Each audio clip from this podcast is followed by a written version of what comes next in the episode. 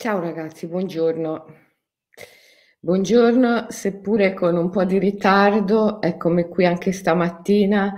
Ieri vi avevo annunciato che forse oggi non sarei riuscita a fare la diretta e invece sono qui, anche se con un po' di ritardo, perché questa notte sono andata a Orio al Serio all'aeroporto a prendere mio figlio Michelangelo, eh, che è arrivato a luna di notte quindi cioè, vi potete immaginare, ma comunque sono qui e c'è anche a chi, eccola qua, a chi dove sei stata ad abbaiare ai San Bernardi? Eh? C'è la mia vicina di casa che ha due San Bernardi e a chi impavida tutte le mattine va ad abbaiare a questi San Bernardi. Devo ringraziare un po' di gente, ragazzi. Innanzitutto Paola, che mi ha mandato questo bellissimo turbante con il drago, il drago con le ali. Ricamato, bellissimo.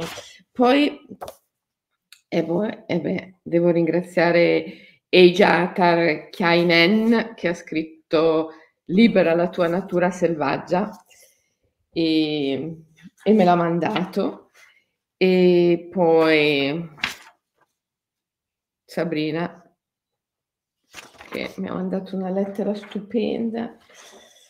Ah, vabbè, ma poi devo ringraziare eh, Diego e i ragazzi dello chalet che fanno queste bellissime canzoni che utilizzerò sicuramente, cari Diego e Laura, eccoli qua Diego e Laura dietro la copertina del CD nei miei seminari. Perché io nei seminari ci sono dei momenti no, in cui utilizzo la musica. E, ehm, e vabbè, oltre alla musica di Andrea Michele Vincenti, che ringrazio sempre dal profondo del cuore perché mi dona sempre delle musiche bellissime, adesso utilizzerò anche le musiche di Diego e Laura, che vivono in questo chalet bellissimo. Grazie ragazzi. E insomma c'è un bel po' di gente eh, da ringraziare oggi, per non parlare di quelli che erano mm, a Monte Carasso. Vi ringrazio tutti dal profondo del cuore. Ricevo sempre delle lettere straordinarie.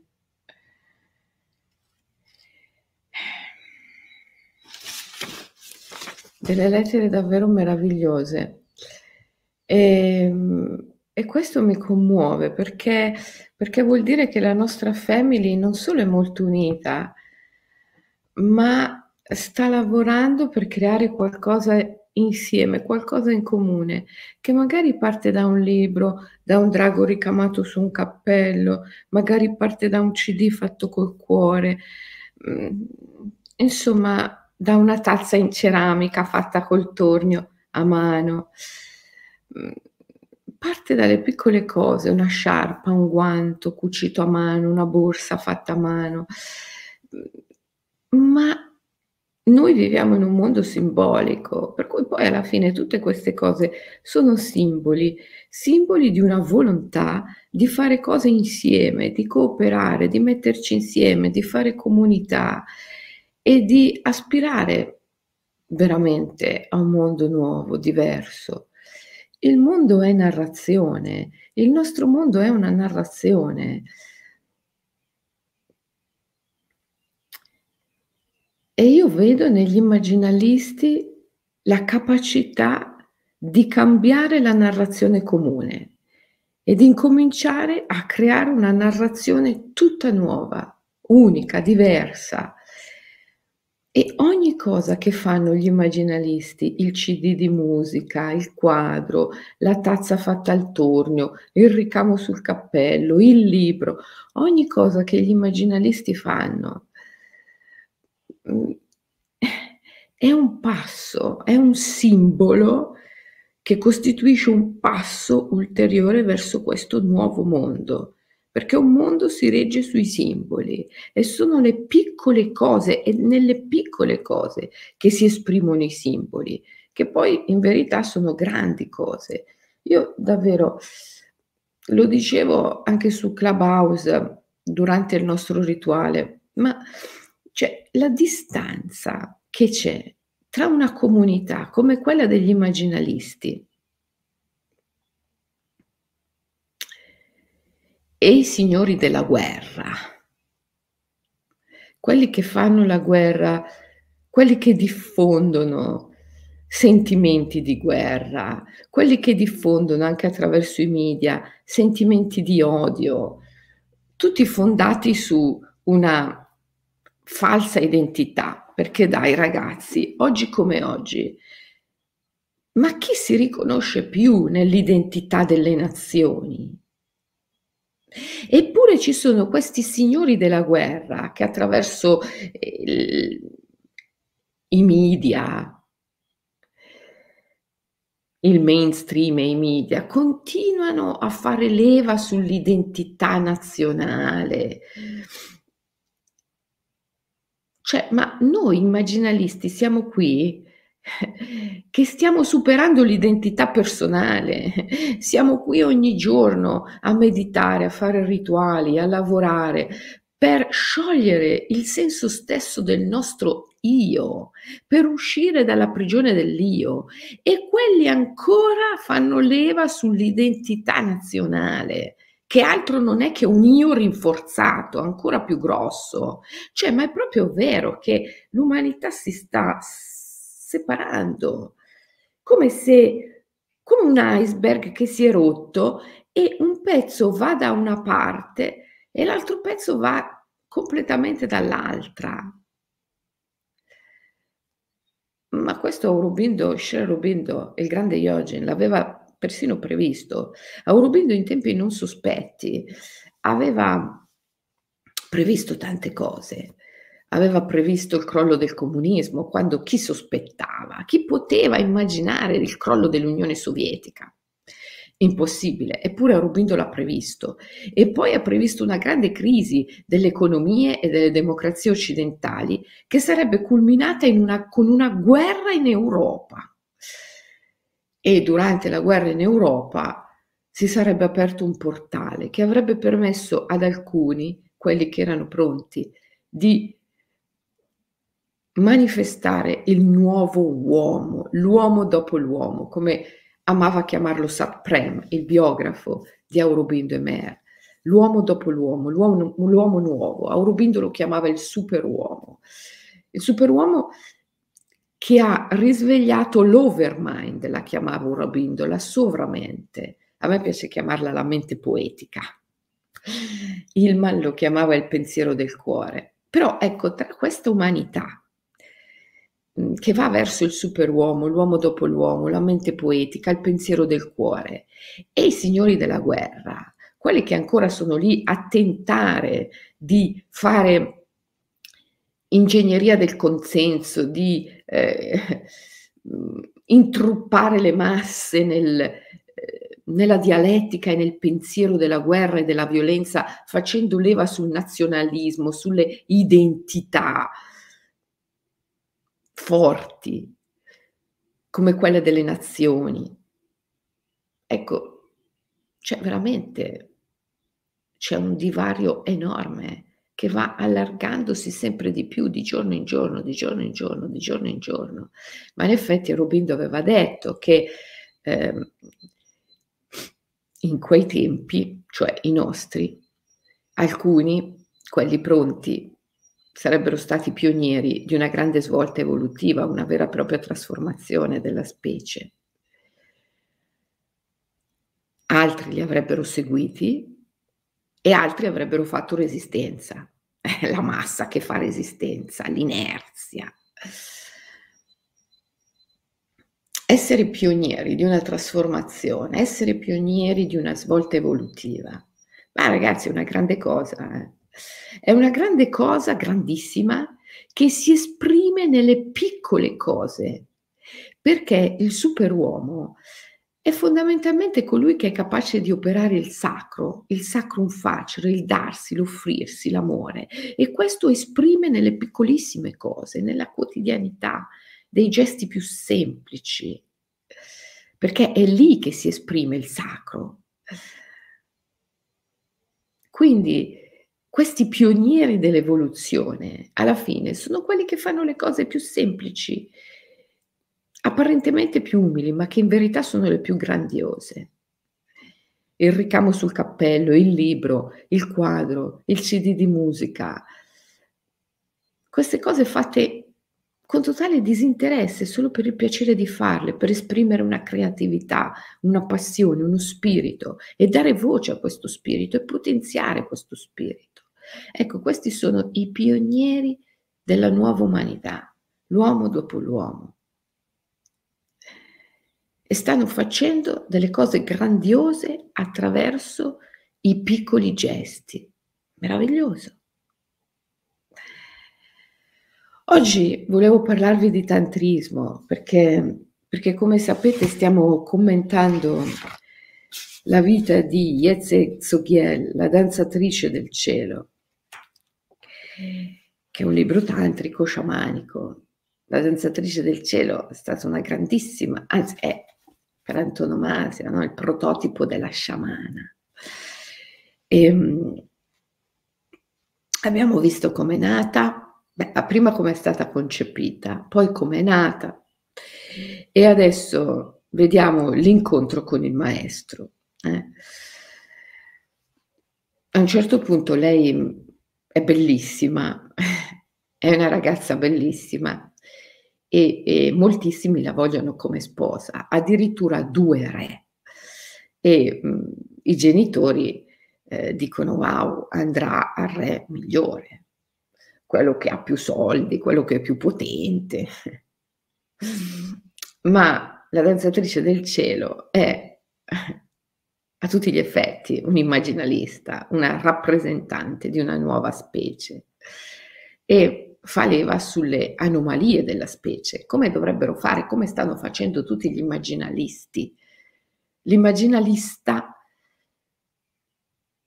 trova in sé l'anomalia della specie, cioè quella cosa proprio unica diversa da tutto il resto della specie e la coltiva e la coltiva. Il CD di musica di questi ragazzi dello chalet, Diego e Laura, ma è diverso da qualsiasi altra musica del mainstream.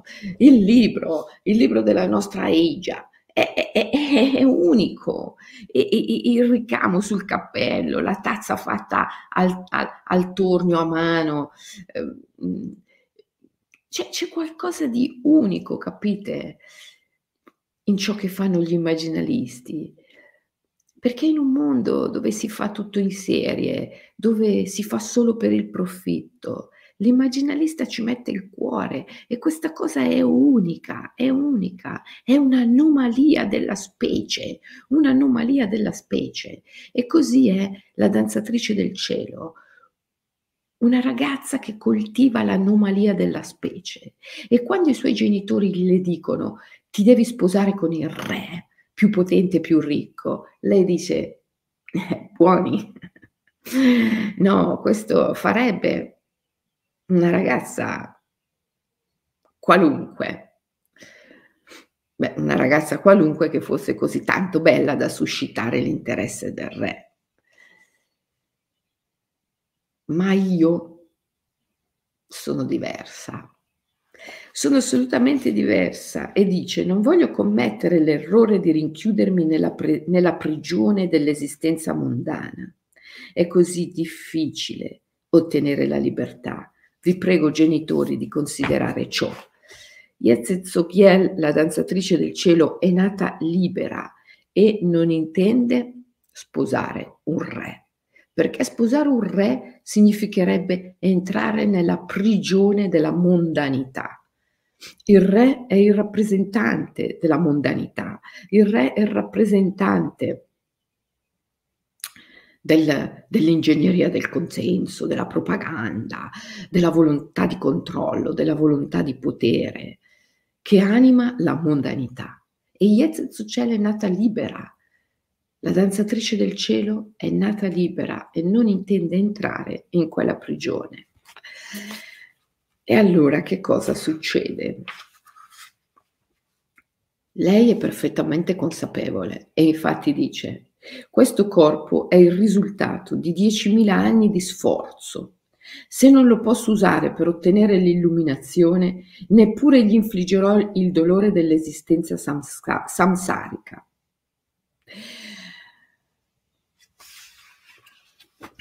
Uccidetemi pure, ma non mi importa. Allora, lei è consapevole, come dovrebbe esserlo ciascuno di noi, che questo corpo è preziosissimo. Altrove lei dirà che ottenere un corpo di spirito o di deità, un corpo sottile, è facile perché gli spiriti sono numerosi come le stelle che si vedono di notte, ma ottenere un benedetto corpo umano è difficilissimo perché i corpi umani sono numerosi come le stelle che si vedono di giorno. L'incarnazione in un benedetto corpo umano è preziosissima, perciò la danzatrice del cielo non la vuole sprecare e infatti è solo ottenendo un benedetto corpo umano che si può raggiungere la liberazione finale. Perché solo nell'universo di Sud, dove esiste il corpo umano, esiste il dolore consapevole e la morte, che sono gli strumenti attraverso i quali raggiungere la liberazione finale. Solo risolvendo la morte e risolvendo il dolore, infatti, si ottiene la libertà finale. Questo prezioso corpo umano, dice la danzatrice del cielo, è difficile da ottenere. Tuttavia, dice ai suoi genitori, è difficile ottenere uno come il vostro. Il vostro corpo corrotto non è neppure umano. Perché seguirvi per diventare una principessa? Eh, qui sta dicendo una grande cosa, che esseri umani non si nasce così semplicemente, ma solo avendo acquisito un karma enormemente positivo, avendo, essendosi guadagnati la libertà nelle vite precedenti. Non basta nascere, camminare retti e parlare per dirsi umani.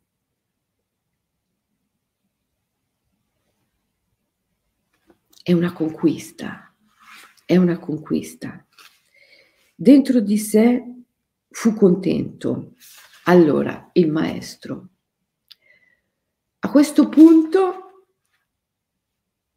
a questo punto, il maestro Guru Rinpoche la sente, la vede dall'invisibilità ed è molto contento del suo atteggiamento.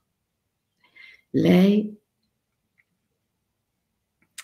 rinnegando il matrimonio umano, sale immediatamente di livello e infatti l'imperatore in persona viene a sapere che lei ha rifiutato il matrimonio con due re e quindi decide di essere lui a sposarla.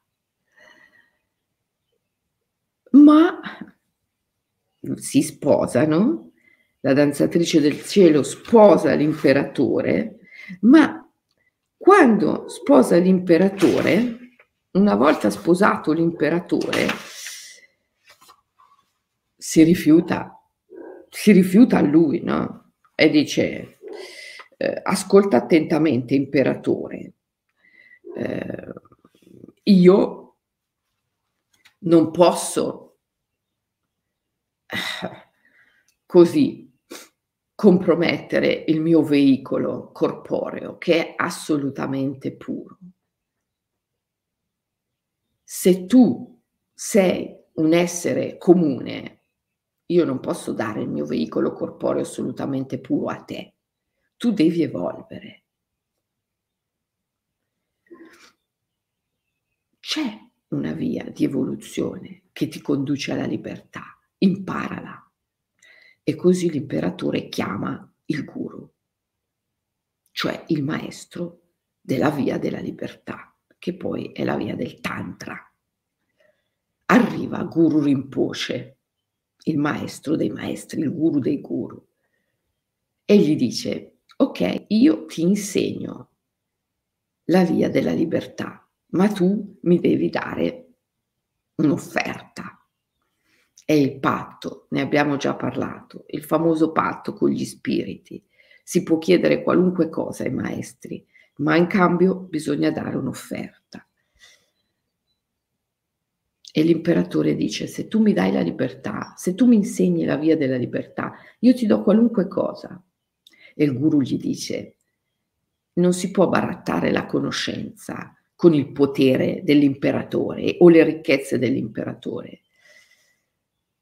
E allora l'imperatore dice, va bene, ti darò ciò che più amo, la mia consorte. E così Guru Rinpoche accetta, prende la danzatrice del cielo con sé e dà all'imperatore gli insegnamenti. E a questo punto Yezet Soghiel, la danzatrice del cielo, ha raggiunto il suo obiettivo, diventare la compagna del grande guru, perché il suo obiettivo in questa vita è la libertà. E il guru insegna il cammino verso la libertà. E così adesso sono insieme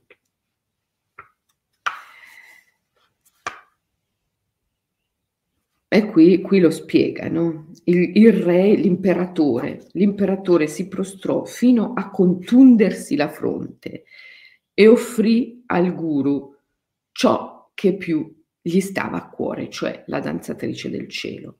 In seguito il guru prese Zoghiel, la danzatrice del cielo, come consorte e conf- le conferì l'iniziazione e il potenziamento e i due partner mistici si recarono a Chimpu Geu per praticare lo yoga segreto. Qui termina il terzo capitolo che narra come Zoghiel prese coscienza dell'impermanenza e incontrò il maestro.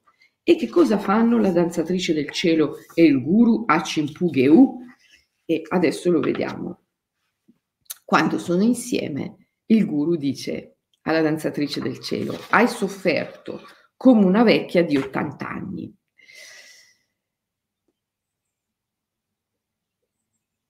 Questo è importantissimo.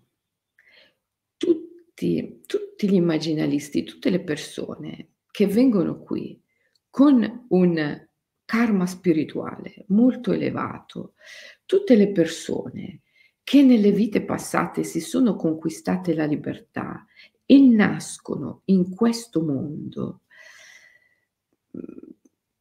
hanno all'inizio, nell'infanzia, nell'adolescenza, una vita molto dura, perché non si riconoscono, non riconoscono i loro genitori, non riconoscono quello che fanno tutti gli altri, hanno un istinto di grande ribellione, si dicono ma io che cosa faccio qua? Ma dov'è la mia vera casa? Dove sono i miei veri genitori? Dov'è il mio vero mondo? proprio come la danzatrice del cielo, questi genitori che vogliono farla sposare.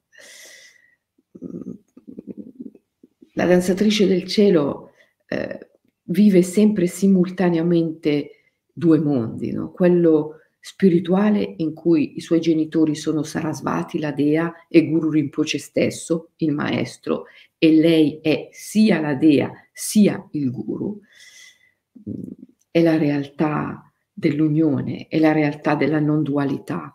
E poi vive anche il mondo del dualismo invece, dove i suoi genitori sono due eh, individui umani che vogliono farla sposare con un individuo umano, che per quanto sia l'imperatore è comunque sempre ehm, un individuo eh, condizionato e non libero. Eh? E quindi lei,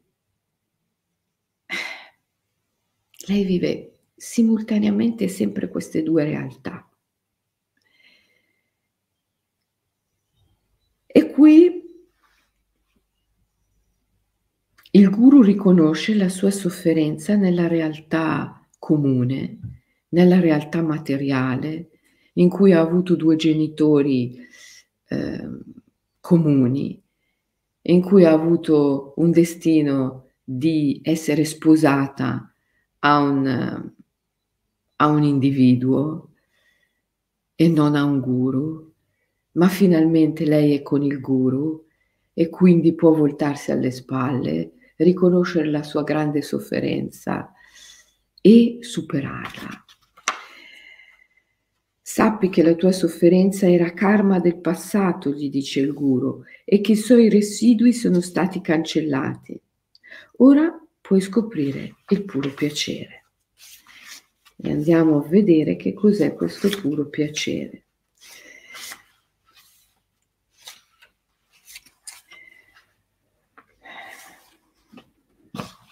Guru Rinpoche inizia a dare a Yetze Zoghiel gli insegnamenti del Tantra perché lei possa arrivare al puro piacere. Il primo di essi è la respirazione a vaso, ok? L'iniziazione del vaso la chiama e questo è lo yoga del calore, indubbiamente. Lo yoga del calore noi l'abbiamo appena praticato nella scuola di yoga sciamanico. Lo yoga del calore dipende innanzitutto dalla respirazione ed è lo strumento attraverso il quale si risveglia il piacere e la sensazione dell'unione erotica con la divinità, con lo spirito, cioè è il primo passo sul sentiero del matrimonio mistico che ti porta all'unione con la divinità, l'unione erotica creativa, no? perché l'eros indubbiamente è l'energia creativa. E poi il secondo step, dice il guru, è il mandala interno. Il mandala interno è mh, mm, nello yoga sciamanico tantrico il principio del riassorbimento del reale. Attraverso la tecnica, la pratica del mandala interno, lo yogin impara a ritirare le proiezioni. Tutti tutti i samskara, tutti gli eventi più impressionanti che ha vissuto in vita sono simbolo e attraverso la tecnica del mandala interno lo yogin impara a riassorbire questi eventi mettendoli nel mandala come simboli, sotto forma di simbolo. I movimenti fondamentali del tantrismo sono due. Il primo è il riassorbimento del reale, cioè riconosco tutti gli eventi che mi sono capitati in vita come simboli. Li riporto, li riassorbo nel mandala interno come mie proiezioni, sogni, immaginazioni e poi risveglio le energie per agire sulla creazione immaginale e trasformarla. In questo modo riassorbo tutto il reale. Riassorbire il reale quando la danzatrice riassorbe il reale, significa che riporta la vita materialistica, oggettiva, individualista, dove ci sono gli individui, dove lei è figlia di un padre, di una madre, che la mandano in sposa all'imperatore, la riporta, la riassorbe nell'altra vita, quella in cui lei è la danzatrice del cielo, la compagna del grande guru Rinpoche e tutto è sogno, illusione proiezione dell'anima. Questo è il processo di riassorbimento della realtà che viene effettuato attraverso il mandala segreto o mandala interno, altresì detto mandala visionario, mentre l'iniziazione a vaso, cioè la respirazione, la corretta tecnica di respirazione, risveglia l'energia che poi serve ad agire sulla creazione immaginale.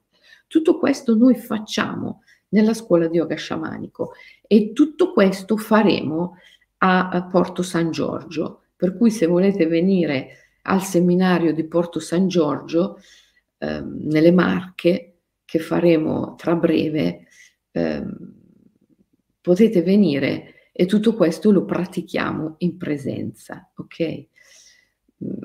Tutti noi, come la danzatrice del cielo, abbiamo due vite. Eh, una è quella nella mente, dove ci sono individui, madre, padre intesi come individui, e la vita mondana, dove dobbiamo sposarci con il re o con l'imperatore. E um, è lì questo corpo che è un veicolo di pura apparizione, um, si contamina in questa vita, come dice la danzatrice del cielo. No? Lei ha rifiutato questa contaminazione. Io non voglio contaminare questo mio corpo per cui ha rifiutato sia l'unione con il re sia l'unione con l'imperatore, per andare poi a unirsi con Guru Rinpoche, il maestro. Ma normalmente, diciamo, ehm, noi abbiamo questa vita ehm, nella mente in cui esistono gli individui, i corpi come oggetti materiali e quindi il vero corpo, la vera materia, la vera vita viene contaminata. Poi esiste invece la vera vita, il vero corpo, la vera materia dove siamo esseri umani con la U maiuscola, liberi e dove esistiamo per conquistare la libertà finale, la liberazione finale, attraverso l'insegnamento e la pratica spirituale. Queste due vite si devono riassorbire l'una nell'altra e diventare una sola, una sola esistenza. Lo yoga sciamanico tantrico innanzitutto ti insegna a riassorbire il reale, fondendo insieme le due vite, quella mondana e quella spirituale. Quindi l'individuo condizionato è l'essere umano libero, fonderli insieme. Questo si fa col riassorbimento del reale, il ritiro delle proiezioni. E la tecnica è quella del mandala interno, mandala visionario, mandala segreto. Poi bisogna risvegliare le energie per agire su questa creazione immaginale. E questo si fa con l'iniziazione a vaso, che poi è lo yoga del calore. Il calore è il fuoco del dumo, il calore psichico che bisogna ravvivare, intensificare per avere poi l'energia per agire sulla creazione immaginale. Ok? E, mm, e questo è quello che Guru Rinpoche insegna a uh, Yetz Sochel, la danzatrice del cielo, ed è quello che poi noi facciamo ehm, nella nostra scuola di yoga sciamanico e faremo a,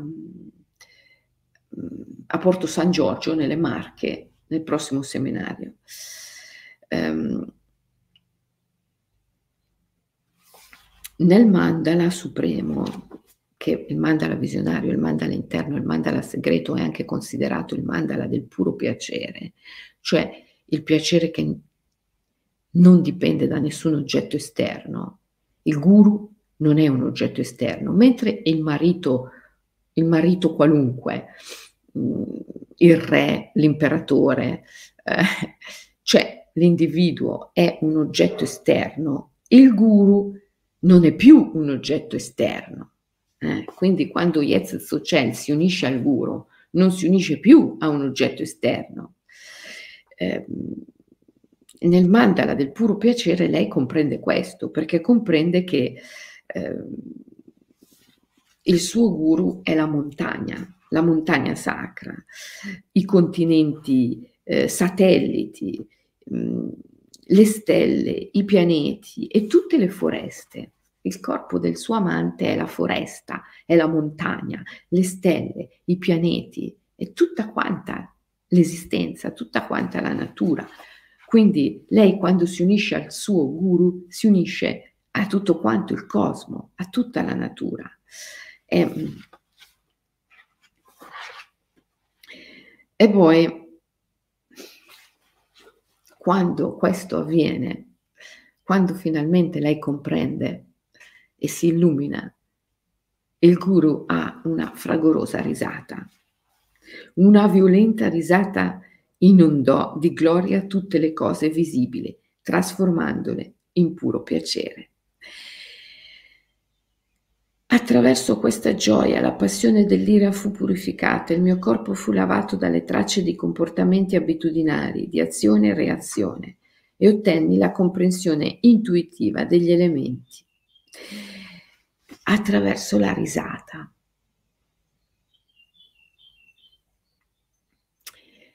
Questo è considerato il piacere, il godimento del piacere visionario della via.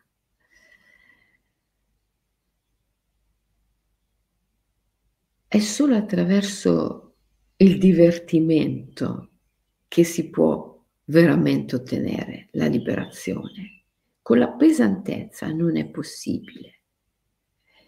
Il divino è un eterno bambino che gioca un gioco eterno in un eterno giardino. E l'esistenza è il grande lila, è il grande gioco del divino. Shiva crea l'esistenza risvegliando la materia attraverso la sua danza. Shiva danzando risveglia la materia e ne fa onde pulsanti di un suono che pervade l'universo e la sua danza lascia la bianca esistenza esattamente com'era, com'è e come sarà per sempre. Il suo unico scopo è danzare. La leggerezza, il piacere, la gioia, il divertimento è la chiave della libertà e del risveglio. Quindi, riassumiamo, abbiamo visto nelle dirette precedenti come la danzatrice del cielo è stata concepita abbiamo visto come è venuta al mondo, abbiamo compreso che ha due, due consapevolezze, due presenze. Una è quella spirituale, in cui lei è la figlia della grande madre Sarasvati e di Guru Rinpoche e simultaneamente lei stessa è la grande madre e persino il guru, perché lì tutto è uno, l'uno è nella molteplicità e la molteplicità è nell'uno, è la sua esistenza spirituale. E poi lei simultaneamente ha un'esistenza individuale, materiale, in cui è figlia di due tizi, di due individui, che addirittura la vogliono far sposare con un altro individuo, che prima è un re e poi diventa l'imperatore. Ma lei rifiuta l'unione carnale con questi individui perché non vuole compromettere il suo corpo, che è un veicolo di pura apparizione. Ok? E, ehm, e quindi dice all'imperatore, io mi unisco a te solo se tu impari il tantra, la libertà. L'imperatore eh, allora fa chiamare Guru Rinpoche e finalmente eh, Yeze Zogyel conosce Guru Rinpoche. Il guru dice al re, io ti insegno il tantra, la libertà, ma tu mi devi dare un'offerta. Questo l'abbiamo visto nelle dirette precedenti. Possiamo chiedere tutto ai maestri e ai maestri dei maestri, ma dobbiamo in cambio dare un'offerta. L'offerta.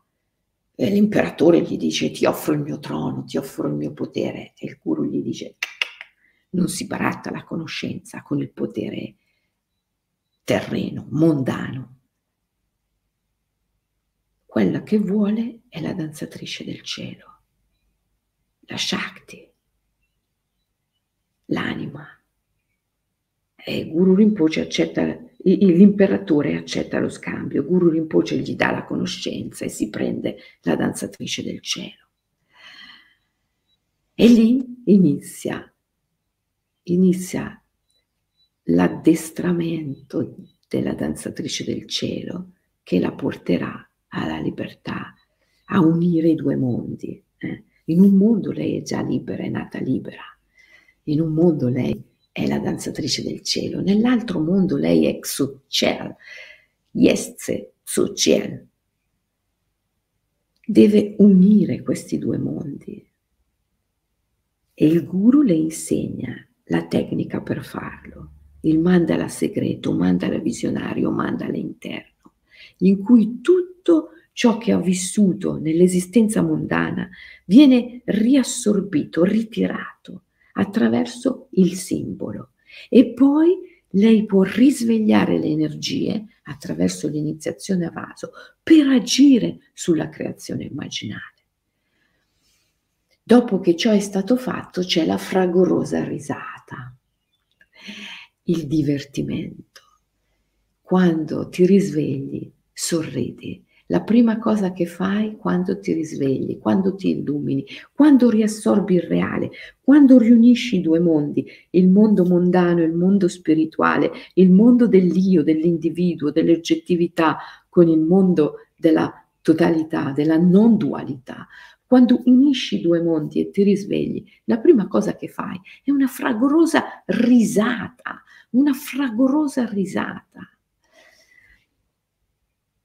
È, questa è la fruizione del godimento visionario della via, la comprensione profonda che la via che conduce alla liberazione finale è fatta di divertimento, di leggerezza e non si può raggiungere la libertà con la pesantezza.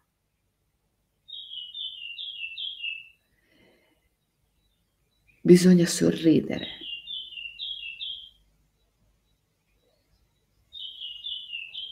Questo è il grande insegnamento di Guru Rinpoche, è l'insegnamento del Tantra, Tantra, la via per la libertà.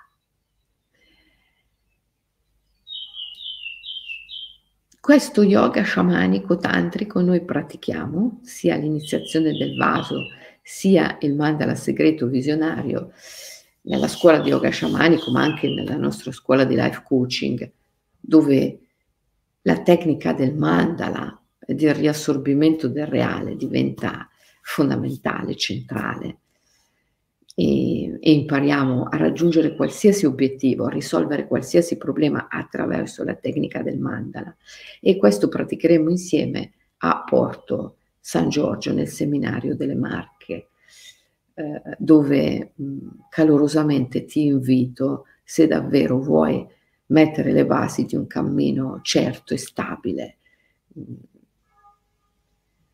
sulla via del, dell'immaginare il godimento, la fruizione del godimento visionario della via, fruire del divertimento, fruire del godimento visionario, fruire del sorriso, anzi della risata fragorosa, addirittura lì dice la risata violenta.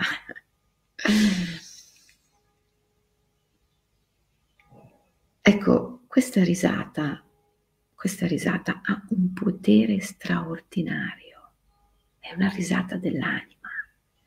Quando l'anima risveglia il suo enorme potere, non puoi non renderti conto che tutti i piccoli e grandi problemi che, in cui eri così, così preso, così incatenato, così soffocato durante la tua quotidianità, nella vita da individuo, nella vita mondana, nella vita nel mondo materialista e oggettivo. Ecco, tutti quei piccoli e grandi problemi nei quali eri incatenato sono nulla, sono assolutamente nulla. È da lì che nasce la fragorosa risata liberatoria, quando finalmente riassorbi il reale, ritiri le proiezioni nel mandala segreto e risvegli le energie per agire sulla creazione immaginale. La fragorosa risata è sempre indice eh, supremo del risveglio. Allora ti lascio nomi, One Minute Immersion, e, ehm, e poi ti lascio alla lezione di yoga sciamanico, perché oggi c'è la masterclass, vero?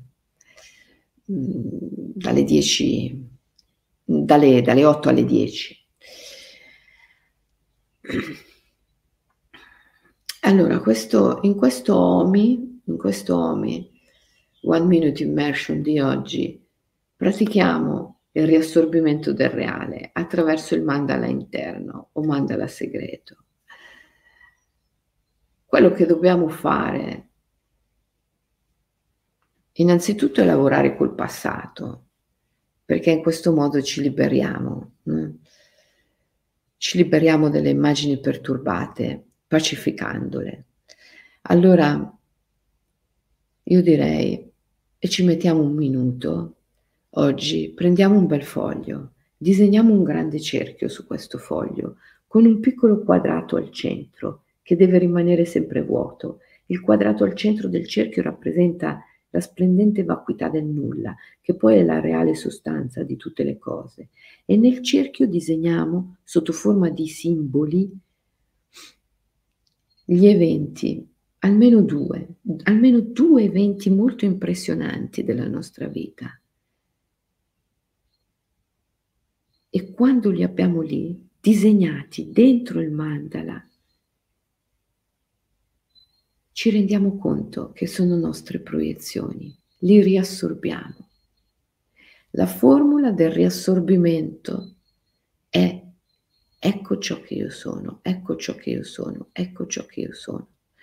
Contemplando il mandala e le due immagini raffigurate che rappresentano due eventi molto significativi della nostra vita, dobbiamo evocare tutti gli individui, le cose, gli oggetti, i luoghi che ne hanno fatto parte e soprattutto le emozioni, i sentimenti che ne hanno fatto parte e proferire il mantra, ecco ciò che io sono, ecco ciò che io sono, ecco ciò che io sono, riconoscendo individui, luoghi, emozioni, sentimenti, oggetti che hanno fatto parte di questi due eventi molto significativi come nostre proiezioni. Ecco ciò che io sono, ecco ciò che io sono.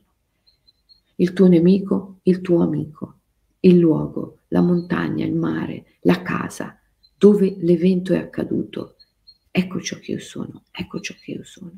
È una tua proiezione. Il mantra è ecco ciò che io sono. Riassorbire il reale. Ok? Ripeto, disegnare grande cerchio, piccolo quadrato vuoto al centro e poi raffigurare nel cerchio due eventi significativi della nostra vita. Quando sono lì, dentro il cerchio, li abbiamo riassorbiti. Utilizzare il mantra ecco ciò che io sono, ecco ciò che io sono, ecco ciò che io sono, per riassorbire questi due eventi, le persone, i luoghi, gli oggetti che hanno fatto parte di questo evento sono mie proiezioni e così le emozioni e i sentimenti che si sono sprigionati sono mie proiezioni. Ecco ciò che io sono, ecco ciò che io sono, ecco ciò che io sono. Questa è una prima tecnica molto semplice di riassorbimento del reale ok?